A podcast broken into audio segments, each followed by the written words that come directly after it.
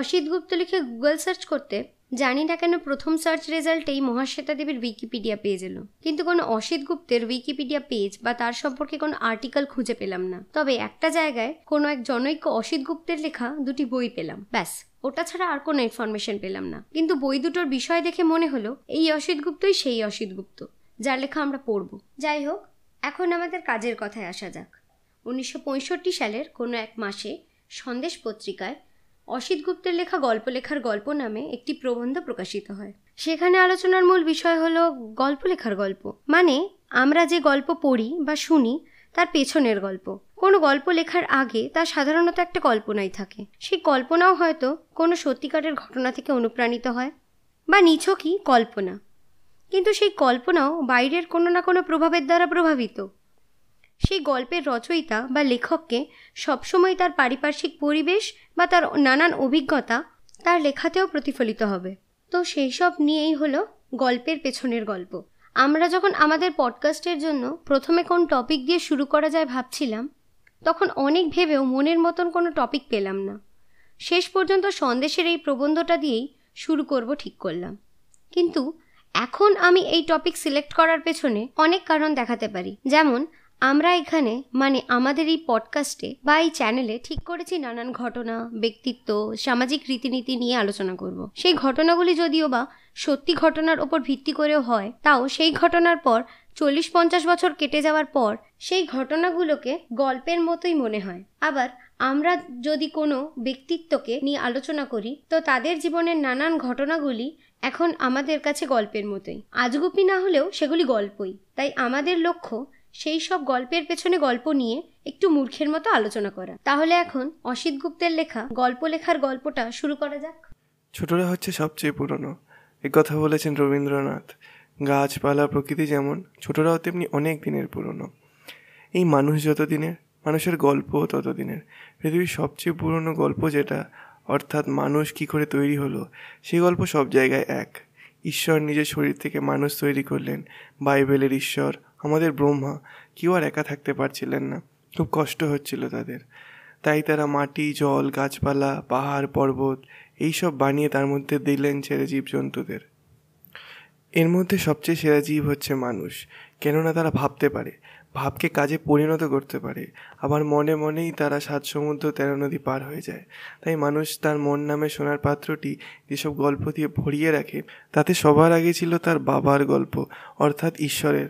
আর তার প্রথম প্রতিবেশী বন্ধুর, অর্থাৎ কিনা জীবজন্তুদের গল্প। একেবারে গোড়ায় গোড়ায় মানুষ পাথরের বুকে, পাহাড়ের গায়ে, কাদামাটির পরে খোদাই করে ছড়ি দিয়ে ছবি এঁকে নিজেদের মনের কথা খোলসা করত।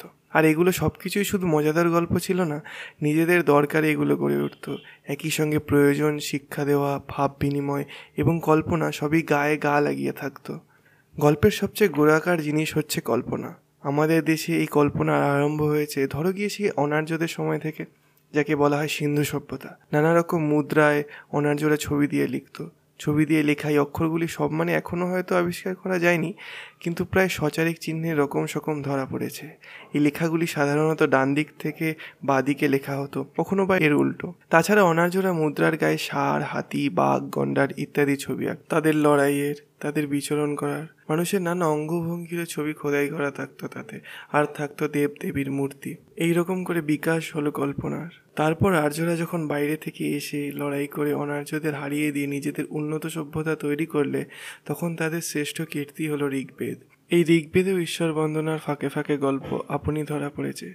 যখন ধরো মহা বলশালী ইন্দ্রের সঙ্গে বৃত্তের ভীষণ লড়াই বেঁধেছে, বৃত্ত হলো গিয়ে দুর্দান্ত অসুর, পাজির পাঝারা একেবারে। অনাসৃষ্টি লাগিয়ে দিয়ে মজা দেখে। অনেক রকম ভেলকিবাজি জানে। ইন্দ্র তার লাল হাত দিয়ে বাজ ছুঁড়ে মারলেন তার শত্রুর দিকে। ভয়ঙ্কর শব্দে আকাশে শত শত লোহার ফালার মতো সেই বাজ ফেটে পড়ল। গো গো করতে করতে বৃত্ত বেটা কুপকাত তার শরীরের চাপে আকাশ মাটি একেবারে কেঁপে ওঠে। এইভাবে পথের কাটা দূর হওয়াতে মেঘেরা তখন দলে দলে তাদের ভাড়ার ঘরের দরজা খুলে দিতে থাকে। অমনি নদী ফেপে ওঠে, সাগর ফুলে ওঠে, হাওয়া বয়, বৃষ্টির তীর ছুটে আসে ঝাঁকে ঝাঁকে। চাষিরা আনন্দে ডগমগ হয়। তাদের ন্যাড়া শস্য ক্ষেত এক ধারে কাতর হয়ে পড়েছিল। এবার তার থাকবে না, শিগগিরই ধানের মঞ্জুরিতে ঢেউ খেলবে। ওদিকে তখন খুব ধুমধাম হই হই পড়ে গেছে। ইন্দ্র জিতেছেন, সমবয়স্ক দেবতারা সব তাকে কলবল করে অভিনন্দন জানাচ্ছেন। বয়স্করা আশীর্বাদ করছেন। এমনকি ব্যাঙেরা যারা নাকি এতক্ষণ এক জায়গায় পড়েছিল গোজ হয়ে তারা অব্দি জলের ধারে সকলের সঙ্গে গলায় গলা মিলিয়ে আনন্দে মকমক করতে থাকে। গল্পের দেশ হচ্ছে ভারতবর্ষ, তারপরে পারস্য। আমাদের ভারতের গল্প কত পুরাণ, তারপর রয়েছে পঞ্চতন্ত্র। তখন তো বড়দের গল্প আর ছোটদের গল্প বলে আলাদা কিছু ছিল না, সব একরকম হতো। হয়তো তখনকার ঠাকুমা দিদিমারা এখনকার মতোই তাদের নাতি নাতনিদের গল্প শোনাতেন। শীতের মিটমিটে আলোয় আর ঝুপঝুপে বর্ষার সন্ধ্যায় চাল ভাজা কিংবা মুড়ি চিবুতে চিবুতে ওরই মধ্যে যেগুলো ছোটদের উপযুক্ত, সেগুলোকেই হয়তো তারা বেছে নিতেন। সবচেয়ে পুরনো জাতকের গল্প হচ্ছে জগতের সব গল্পের প্রথমে, আর তারপরে পঞ্চতন্ত্র। লোকজন জীবজন্তুর নানা বোকামি, চালাকি, অসাধুতা, সাধুতা নিয়ে লেখা। জাতকের গল্পই বলো আর পঞ্চতন্ত্রই বলো। গল্পকে গল্প হতো, আবার সেই সঙ্গে থাকতো নীতি, কথা, উপদেশ, অর্থাৎ কিনা গল্পচ্ছলে শিক্ষা দেওয়া। সেকালের সভ্য জগতে এক জায়গায় জিনিস অন্য জায়গায় স্বচ্ছন্দে চলে যেতে পারতো। এক দেশের গল্প আর এক দেশে ভ্রমণ করতে পারতো অনায়াসে। এখনকার মতো এটা আমার, ওটা তোমার এরকম ভাব ছিল না। কত কথা কি, আমাদের সংস্কৃত যে পিতর, মাতর বা বাবা, মা, ডাক, তা সব দেশেই একটু হেরফেরে প্রায় একরকম। যেমন ধরো ল্যাটিনে পেটার, মেটার, ইংরেজিতে ফাদার, মাদার, জার্মানিতে হেপ্টার, মাটার অতএব ভারতবর্ষের জাতকের এবং পঞ্চতন্ত্রের অনেক গল্পের সঙ্গেই যে ইসপের গল্পের কিংবা ডেনমার্কের কবি ও গল্প লেখক হ্যান্স খ্রিশ্চান অ্যান্ডারসন এবং জার্মান দেশের লেখক ক্রিম ভাইদের গল্পের মিল থাকবে, তাতে আর আশ্চর্য কি? জাতকের সেই যে জাম খাওয়ার গল্প, যাতে নাকি এক বোকা কাককে এক ধূর্ত শেয়াল খুব কুল তাপ্পি মেরে প্রচুর জাম বাগিয়েছিল, সেই গল্পটা বেড়াতে বেড়াতে দিব্যি চলে গেছে ইসপের ফেবলে। জাতকের কতক কতক গল্প আছে আবার পঞ্চতন্ত্রে। শোনা যায়, বাইবেলের পর সবচেয়ে যে বই বেশি অনুবাদ হয়েছে পৃথিবীতে, তা হলো পঞ্চতন্ত্র। সুতরাং জাতকের বা পঞ্চতন্ত্রের বহু গল্পই যে দেশ বিদেশে হাওয়া খেতে বেড়াবে, তাতে অবাক হওয়ার কিছু নেই। অস্থি ভাগীরথী তীরে বিশাল শালমলি তরু বললেই আমাদের মনে পড়ে পঞ্চতন্ত্রের কথা। পঞ্চতন্ত্র প্রথম ভ্রমণ করতে যায় পারস্য দেশে। সেখান থেকে হাত বদল হতে হতে দেশ বিদেশে চলে যায় এবং গল্পগুলি নানা জায়গায় কখনো আস্ত, কখনো টুকরোভাবে ছড়িয়ে পড়ে। জাতক বা পঞ্চতন্ত্রের সঙ্গে ইসব নামে গ্রিক দেশের একটি লোকের নাম জড়িয়ে আছে। শোনা যায়, সাবস দ্বীপের দুই প্রভুর কৃতদাস ছিলেন ইসব ইসবের বুদ্ধির দৌড় দেখে খুশি হয়ে তার প্রভুরা থেকে মুক্তি দেন। তার নিজের সম্বন্ধেই নানা প্রচলিত গল্প আছে। একবার নাকি এক রাজাকে প্রজারা সিংহাসন থেকে হটাতে চাইছিল। এসব সে কথা জানতে পেরে মস্ত এক জায়গায় সব লোককে জড়ো করে একটি গল্প বলতে থাকেন। ব্যাঙেরা এক রাজা চাইছে। এক গল্পের চোটি রাজা নাকি সে যাত্রায় বেঁচে যান। আরেকবার আগুন দরকার একটু ইসবের তিনি গেছেন পাড়ার এক লোকের কাছে আগুন ধার করতে। লণ্ঠনে করে আগুন নিয়ে ফিরে আসছেন এমন সময় এক পথচারী তাকে ডেকে জিজ্ঞাসা করলেন হ্যাঁ মশাই, আপনি দিন মানে লণ্ঠন নিয়ে কি খুঁজছেন? ইসব তার উত্তরে বললেন, এমন একজন লোককে যে নিজের চরকায় তেল দেয়। যাই হোক ইসবের প্রায় আড়াইশো গল্পের এক চতুর্থাংশ যে ভারতবর্ষ থেকে সংগ্রহ করা, এরকম একটা আন্দাজ করেছেন বিদেশি পণ্ডিতরা। তার মধ্যে গোটা তেরো গল্প জাতক অথবা পঞ্চতন্ত্রের। দেশ দেশান্তরে মানুষ যখনই যাচ্ছে, তখনই তার সঙ্গে গেছে।